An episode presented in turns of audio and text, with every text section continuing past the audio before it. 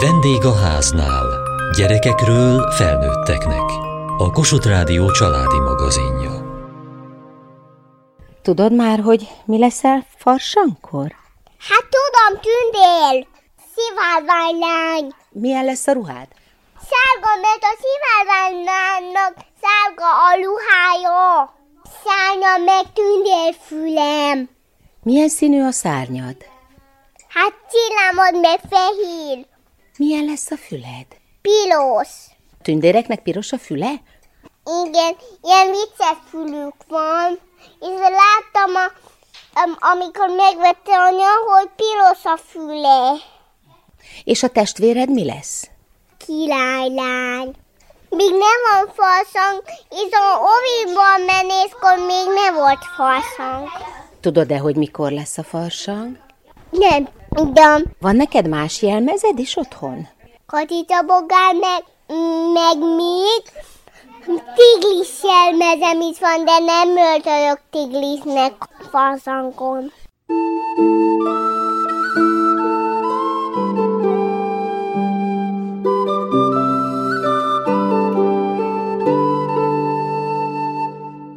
Eltelt egy év, ez az előző részlet a tavalyi farsangi műsorunkból hangzott el, de ezek a gyerekek, és szerintem a többi gyerek is, az ovisok, iskolások újra javában készülnek arra, hogy mik lesznek a farsangon, és minek fognak öltözni. És most mi is a Mikulásos műsorunkhoz hasonlóan megbeszéljük egymással a műsor szerkesztői, hogy hogyan is működik a farsang a gyerekeinknél, nálunk hogyan működött, mi hogyan készültünk rá, és milyen egyéb aspektusai vannak a dolognak. Itt az előző riportban Mohácsi Edit unokái is megszólaltak, meg a kis barátnőik, barátaik. Ennyire lelkesek még most is a gyerekek, hogy nagyon várják a farsangot? Nagyon, nagyon várják. Annyira nagyon várják, hogy az el sem múlik ez a várakozás. Tehát egész évben arról beszélnek, hogy ők mik lesznek a következő farsangon, és folyamatosan változik, hogy mik lesznek, úgyhogy most éppen a nagyobbiknak készül egy sellőruha, a kisebbik pedig páva lesz. De ez viszonylag új, tehát évközben mindenféle volt, de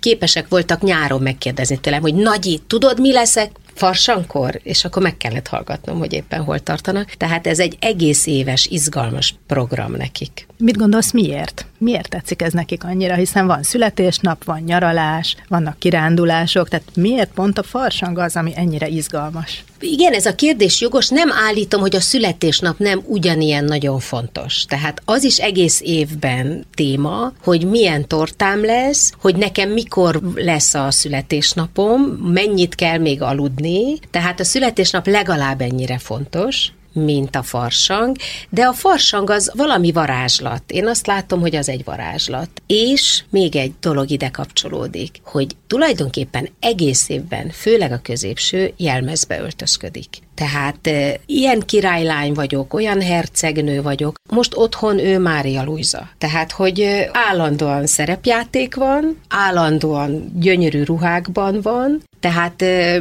egész évben ezt éli meg, de az, hogy a farsankol ennek van tere, van közönsége, ez nagyon fontos nekik. Tehát lehet, hogy az a varázslat lényege, hogy más bőrébe bújunk, más szerepet kipróbálunk, amit a való életben nem annyira tudnánk, vagy nincs rá lehetőségünk, és akkor így bátran, nyugodtan lehetünk bátrabbak, erősebbek, szebbek, szőke helyett feketék, fekete helyett vörösek. Ez így van, de módosítom egy picit, vagy pontosítom egy kicsit, ez nekik a való élet. Nekünk nem a való élet, de nekik még a való élet. Tehát amikor én fölveszem a királylány ruhámat, akkor én királylány vagyok. Juhász Timi kolléganőnknek is van erről egy története, már régebben elmesélte nekünk. Neked is a való élet volt ez a bizonyos átváltozás, és mi volt ez pontosan, mikor történt? Egyébként ez nagyon érdekes, mert én mindig nagyon vártam úgy, mint az Edith unokái, 30-valahány évvel ezelőtt is a farsangot. Én egy olyan iskolába jártam, ahol megvolt, hogy az alsósok a február harmadik hetében volt nekik a farsang, a felsősöknek meg február utolsó hetében. És hát erre persze az egész család készült, ez nem egy egyszeri alkalom volt, mi már hetekkel előtte készültünk, és hát a hallgatók nem látják, én szőkehajú vagyok és fehérbőrű. Na most természetesen, amikor alsós voltam, akkor az édesanyámmal mindig azon gondolkodtunk, hogy olyan jelmezem legyen, hogy ne ismerjen föl senki és akkor valahogy szerzett anyu, nem is tudom, hogy honnan a munkahelyéről egy óriási fekete parókát, úgyhogy én harmadikba ősasszony voltam, teljesen be volt feketítve az arcom. Ebből a nagy fekete hajból csináltunk egy óriási tupírt, teletettük ilyen csirkecsontokkal, édesanyám már két héttel előtte kiszállította a csontokat, hogy bele tudja tenni a hajamba, és az osztályfőnököm se ismert meg, úgyhogy harmadikban nyertem, én voltam az egész alsó tagozatban a második legjobb jelmezes, úgyhogy roppant büszke voltam, hozzá kell tenni, hogy ez egy egyéni jelmez volt. És akkor felsősök már azt csinálták, hogy az egyéni jelmezek nem annyira jöttek be, ott voltak a csoportos jelmezek, úgyhogy a 80-as évek közepén volt a világifjúsági találkozó, erre még talán az idősebbek emlékeznek, és lényeg az, hogy az egyik farsangon megtettük azt, hogy ezt a találkozót próbáltuk megeleveníteni, úgyhogy mindenki egy nemzetbe öltözött be. Én kaptam a japán kislány jelmezt, Na most a szomszédnéni öltöztetett be, ő készítette el a kimonómat, természetesen itt is szerepet kapott a fekete paróka, gyönyörű kis kimonós ruhám mellett egy gyönyörű parókám volt, és teljesen el voltam maszkírozva, Úgyhogy amikor az édesanyám velem szembe jött a folyosón, és kérdezte tőlem, hogy ugyan hol vagyok én, akkor mondtam, hogy de hát anya, én vagyok, nem ismersz meg, tehát tényleg el lehetett bújni a jelmez mögött. És emlékszem, még nyolcadikban volt egy nagyon tréfás jelmezünk, akkor is nagyon el voltam maszkírozva, akkor meg azt próbáltuk az osztálya leképezni, hogy egy ilyen vicces, lakodalmas felvonulás volt. Az én 152 centimmel és az akkori 42 kilommal én voltam a vőlegény, és az osztály legnagyobb fiúja, aki akkor volt olyan 185-190 cent, és hozzá egy ilyen 80 kilóval, ő volt a menyasszony, úgyhogy akkor is azért nehezen ismertek fel az ismerősök. Ezek úgy nagyon szépen megmaradtak emlékben. Most is így visszagondolva rá, nagyon jó érzéseket hoz elém. Mi volt neked ebben a vonzó? Az, hogy teljesen másnak tűntél, mint amilyen valójában vagy? Igen, az nagyon-nagyon jó volt, hogy azért az ember, amikor felvonult ezen a versenyen, akkor egy kicsit úgy beleadott. Tehát én akkor ősasszony voltam. Én akkor vőlegény voltam, akkor csúlyogattam ott a többiekkel. Amikor az ősasszony voltam, akkor természetesen ilyen nagyon furcsán mentem, soha nem mentem volna úgy, mint az ős emberek, de akkor úgy elő, előjött. És ugyanezt látom egyébként a fiamban is, hogy ő mikor kicsi volt, akkor mi is beöltöztettük ezekbe a jelmezekbe, és amit az Edith is mondott, hogy abban a néhány percben királylány valaki, vagy esetleg bűvész, vagy, vagy autószerelő, vagy az az jelmez, amiben benne van, egy kicsit átváltozik, és kipróbálhatja annak a személynek nem csak a külsejét, de kicsit a jellemvonásait is. Lehet, hogy csak ez néhány perc, de a varázs az megvan. Edith, Szendrei Edith, neked van hasonló élményed gyerekkorodból, hogy valami egészen különleges jelmez, amiben senki rá nem jött, hogy te Szendrei Edith vagy? Nekem nem volt ilyen, viszont mindent megtettem azért, hogy a gyerekeimnek legyen, és itt most van is két olyan felvétel, amit szerintem meghallgathatnánk. Az egyik a lányom, aki zorróként élte ezt át, hogy senki nem ismerte meg, egészen addig, amíg végül meg nem mondta, hogy ő az. És van egy kisfiú, aki abban a sorozatban, amikor követtem egy osztályt a Váci suliban, másodiká, harmadiká, negyediká korukban. Jó pár évvel ezelőtt Jó volt. pár évvel, ott egy kisfiú fogalmazza meg, hogy számára mi ez, és ez nekem nagyon gondolatébresztő, úgyhogy most az ő kis hangjukat halljuk.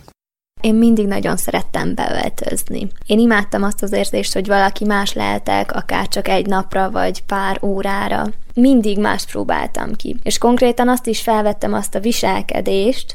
Én például a Maszkabál CD-re nagyon szerettem táncolni, és onnan az összes dalt tudtam, és be is öltöztem, és eljátszottam. És azáltal lehettem mást. És hogy kialakuljon, hogy mégis ki vagyok én, azáltal, hogy sok mindent kipróbáltam és megnéztem, hogy ez a szerep akár menne, vagy az a szerep. Például ősembernek kifejezetten szerettem lenni. Voltak plusz oroszlányaink, és azokat dobáltam és csapkodtam a földhöz. És tulajdonképpen, mivel zenére csináltam, és úgy nézett ki, mint egy koreográfia, ezért elfogadott kereteken belül én kitomboltam magam elképesztően vadul. Zenére, tánccal, és hát tulajdonképpen felszabadultam, és, és egy hatalmas, nagyon jó élményként maradt meg. Neked melyik volt a legemlékezetesebb átalakulásod? Az az általános iskolám által megrendezett jégkarnevál Városligetben. Az egyik évben Zoró voltam, és a saját legjobb barátnőm nem ismert rám egészen az este végéig, amikor levettem a maszkomat, és megmutattam, hogy én én vagyok. És egy hatalmasat nevetett, és onnantól kezdve akkor jött velem és kísért ezen a jégkarneválon.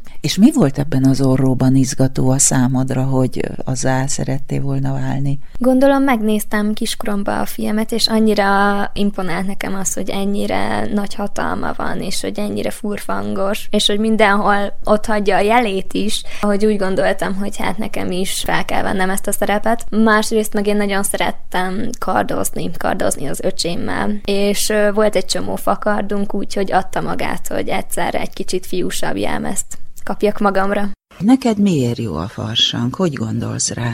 Tetszik a sok kaja, és hogy jelmezbe vagyunk, és akkor olyan, mintha egy tök másik világ lenne, hogy nem az a hétköznapi, hanem mintha mindenki más lenne, egy más lény lenne, és akkor úgy élnénk azt a napot. És ahány jelmezbe jön, annyi világ van ott egyszerre? Igen. Hogy jártok át az egyik világból a másikba? Ugye a Reumai légiós találkozik James Bonddal, vagy a kalóz kapitányjal? Olyan, mintha egy időgép összezavarodna, és akkor minden korból egy nagy üres korban, amit nem töltött be egy nép sem, és ott lenne egyszerre mindenféle egyszerre. Miért találták ki szerinted a farsangot egyáltalán, hogy legyen ilyen? Mulatozás képpen. Azért is, hogy olyankor együtt lehetnek, és hogy jobban megismerhessék egymást. Arra is jó lehet. Az állarc alatt jobban megismerhetik egymást, úgy gondolod? Igen, úgy meg lehet ismerni. A szem, személyiségét jól meg lehet ismerni. Milyen volt, amit nagyon szerettél régi jelmezen? Ami nagyon tetszett, az azt hiszem a csizmás kandúr, az tetszett. Az még oviban volt. Az is egy varázslatos macska, ugye? Igen hogy egy macska, aminek van kalapja, meg kardja, nem csak egy átlagos macska, mint a többi, hanem egy ilyen különleges macska.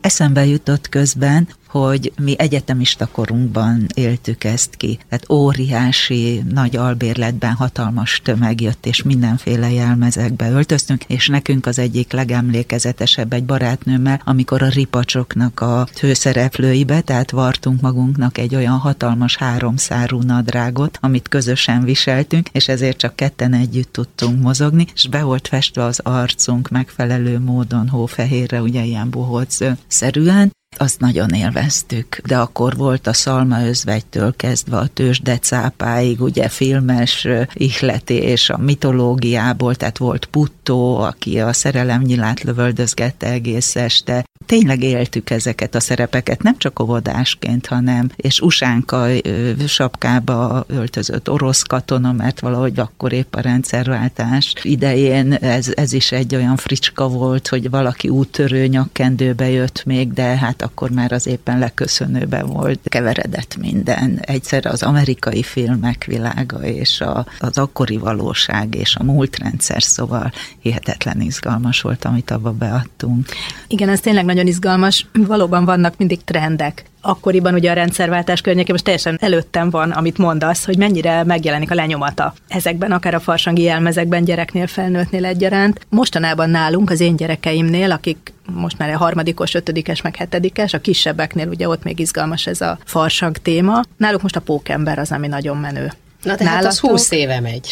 Igen, de hát most ugye újabb pókember film van, újabb sorozatok vannak. Egyébként ez olyan érdekes, hogy mik szeretnének lenni. Az én fiamnál azt tapasztaltam, hogy ő sosem volt az, aki úgy szeret így megmutatni magát. Tehát amikor arról volt szó, hogy jön a farsang, akkor úgy nehezen lehetett őt meggyőzni, hogy valami jelmez legyen. Amikor arról van szó, hogy végig kell vonulni a jelmezben, na hát ez neki mindig nehézségeket okozott. Emlékszem, hogy egyszer nagy nehezen megbeszéltük, hogy jegesmedve lesz, úgyhogy a család egyik legfontosabb szőnyegét feláldoztuk a közügyért, átvartuk jegesmedve jelmeznek, és az egész család készült, bár nem lehetett bemenni az óvodába, hogy majd ez lesz a gyermek, és ő reggel közölte, hogy hát ő mégsem lesz jegesmedve, mert ő valójában más szeretne lenni. Na, ezek a nehéz helyzetek, mert ugye erőltetni nem lehet, ott van már a gyönyörű jelmez, és akkor próbáltuk győzködni szegényt, aztán nagy nehezen a jelmez egy részét fölhúzta magára, a többi az maradt, de ugyanilyen volt, amikor Törökbasának költöztetük, akkor a lényeg az volt ugye a nagy turbán. Hát ez roppantul nem tetszett neki, úgyhogy ő volt az egyetlen egy törökbasa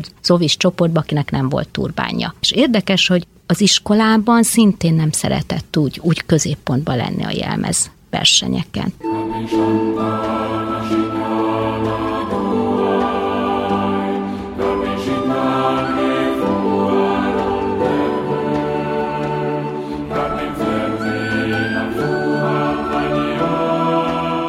Ahogy hallgattam most Timit ebben a jegesmedve jelmezzel, eszembe jutott, amikor a fiam azt találta ki, hogy ő Szaturnusz szeretne lenni. Tehát, hogy itt micsoda kihívások. Jó, micsoda kihívások elé nézünk, ugye egy zorró jelmez, még ehhez képest egy egyszerű dolog, és akkor ott nagyon tanakodtam, hogy hogy lesz ő majd Szaturnusz, de kitaláltuk. Tehát kitömött hátizsákot vett föl előre, hátulra, ettől olyan lett, mint egy kis labda, azt betekertem egy narancssárga függönybe az egészet, és egy hullahop karikát fogott a kezébe, amit színes papír sávval ragasztottam le alulról fölülről, és az volt a Szaturnusz gyűrűje, és akkor ő ezzel ráadásul mindez jégkarneválon külön jó volt, mert ha hasra esik, ha hátra, ott volt a kitömött hátizsák, és ő Szaturnuszként pompázott, és hihetetlen boldog volt, és elégedett. Én ezt imádom az egészben a legjobban. Annyi kreativitás sűrűsödik itt, és olyan izgalmas dolgokat, és olyan eredeti dolgokat, és olyan vicceseket, és olyan elképesztően jókat lehet látni, hogy ehhez képest az, hogy valaki kihoz egy piroska jelmezt a jelmezkölcsönzőből, az semmi. És hogy ezek az igazán jók szerintem, meg ez a jó ebben, hogy lehet kreatívnak lenni. Az én lányom például, aki most már két hete a két jelmez gyártja, Kérdezem tőle, hogy ez mennyire nehéz neki, és azt mondja, hogy imádom, imádom, mert kiélhetem benne a kreativitásomat. Nekem nem volt könnyű dolgom, mert nekem nincs annyira kézügyességem, ötleteim még csak lennének, csak aztán a megvalósításon sokszor elbukik a dolog, főleg, hogyha egy naprendszer, nálunk a naprendszer volt, mint kívánság, tehát a Saturnus továbbfejlesztett változata. Hát a, De... a hullahop karikára te is felrakhattad volna a nyolc bolygót. Megoldottuk, Viszont nálunk van a családban egy varázslatos nagynéni, aki ilyenkor színre lép, és megvalósítja a kívánt jelmezeket, úgyhogy nálunk például Süsű a sárkány fantasztikus jelmezben, a, meg a teknős béka, egy lavor volt a háta, azt vonta be teknősbékára emlékeztető anyaggal, amit egyébként a méteráru boltban vett fillérekért, és elképesztő tényleg annyira ügyes, és a gyerekek imádták, és én akkor ott az asszisztens szerepét töltöttem be, mert amit még kellett igazítani, azt úgy, úgy megvartam, amit mondott, hogy na itt akkor varjuk meg egyenesen 10 centi hosszan, azt én boldogan megcsináltam, és akkor csak néztem, hátradőltem, hogy mennyire szuper, és ez egy ilyen közösségi program, vagy kapcsolatépítés a gyerekekkel, tehát nekik egymásnak, ez ami fantasztikus volt tényleg, és nekem is jó volt, mert egyrészt megnyugodtam, mert nem kellett izzadnom, hogy úristen nem sikerül. A gyerekek boldogok voltak, a nagynéni boldog volt, úgyhogy azóta is megvannak ezek a jelmezek, és ugye generációról generációra, vagy hát életkorról életkorra, aki még belefért, fölvette, és szerintem mind a hárman fölvették a teknős béka jelmezt, én azt hiszem. Sőt, a süsüt is. A közösen Ami alkotás alkotó. öröme, Igen. ugye? Ez Igen. mennyire fantasztikus, meg hogy egymást ezzel tudjuk inspirálni. Nekem eszembe jut, hogy varjuk föl ide a fülét, akkor neked eszedbe eszedbe jut, hogy ne ebből csináljuk a fülét, hanem másból csináljuk. Tehát, hogy, hogy így közösen összetesszük, ami van, és akkor ettől valami csoda születik. Én tavaly a baráti körömbe tartottam farsangot, és ugyanaz voltam, amit te, Timi, japán kislány, és hát nem festettem feketére a hajambat, csak barnára, meg megpróbáltam valami kontyot csinálni, de persze két tűm nem volt, amit szoktak a konyba bele szúrni, és akkor papírból megpróbáltam valami kínai dolgot hajtogatni, és azt beletenni, és fehérre festettem az arcomat, ami olyan döbbenetes hatású volt, és anyukámtól kaptam egy kimonot, de olyan erős hatása volt, és olyan megdöbbentően más voltam, mint amilyen szoktam lenni, hogy ugyan nem tartottunk versenyt, de mindenki azt mondta, hogy az én jelmezem volt a legjobb, mert én hasonlítottam legkevésbé magamra. Egyébként ugye azt tudjuk, hogy nem tesz jót a gyerekeknek, hogy versenyeztetjük őket a farsangon. Ugye ezt már egy korábbi műsorban elmondta egy szakértő, hogy nagyon jó a farsangon a, a gyerekeknek a jelmez, de nagyon nem jó, hogyha ezt versennyel kötik egybe. Igen, Kelemen Anikó pszichológus mondta ezt a tavalyi műsorban, nekem pedig nagyon jó hallgatni azt, hogy felnőttként is, hiszen azért ez egy felnőtt műfaj volt, és a világ sok részén még ma is felnőtt műfaj. Rio a de Janeiro. Vál és a farsang, és hogy milyen nagy szükségünk lenne erre, pont ebben a téli, ingerszegényebb, tétlenebb időszakban, hiszen ez jól ki volt találva, hogy bálok, farsangi bálok, evésivás, egy kicsit a szabályokon, határokon, a korlátokon túlnyúló lehetőségek, amit meg lehetett élni ezekben a pillanatokban, alkalmakkor, akár a jelmez segítségével, vagy a mögé bújva, akár pedig abban a társasági szervezet bálok formájában, és hogy ez mennyire hiányzik, hiszen arról beszélünk most, hogy felnőttként hogy szolgáljuk ki azt, hogy a gyerekeink jól érezzék magunkat, és nekünk magunknak is milyen nagy szükségünk lenne arra, hogy valahol ezt átélhessük még most is. Amikor kisebbek voltak voltak a gyerekek, akkor ugye gyakran előfordult, hogy pont ebben a téli időszakban betegek, hurutosak voltak, és lemaradtak a farsangról. Hát ez nem egyszer előfordult mind a három gyerek esetében, és akkor mi azt találtuk ki, hogy mivel elég hosszú ez a farsangi időszak, ugye a vízkeresztől a nagybőjt kezdetéig, hamvazó szerdáig, ez egy 6 hét körülbelül, hogy egy esőnapot hirdettünk, családilag, jó, az iskolába, óvodában nem vehetett részt, hát az sajnos az már elúszott az a lehetőség, de mi a baráti körünkkel szerveztünk. És többször is volt ilyen, és akkor a gyerekek felnőttek, minnyáján beöltöztünk, a gyerek fölvette a hosszasan készített jelmezét, amivel sajnos lemaradt az óvodában, és szuper családi, meg baráti összejövetel volt. Tehát éppen amit mondasz Edith, hogy mennyire a felnőtteknek is mennyire hiányzik ez, meg mennyire jót tesz, és mennyire van rá igényünk, hogy bolondozzunk, meg picit beöltözzünk, meg játszunk. Úgyhogy nálunk ez egy ilyen koedukált formában felnőttek gyerekek együtt megvalósult, és nagyon-nagyon élvezte mindenki.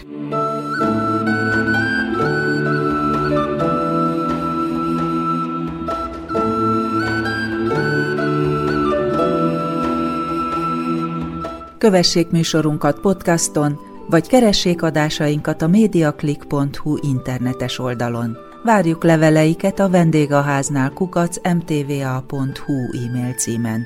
Műsorunk témáiról a Kossuth Rádió Facebook oldalán is olvashatnak. Elhangzott a vendégháznál. Szerkesztette Szendrei Edit, a gyártásvezető Mali Andrea, a felelős szerkesztő Hegyesi Gabriella.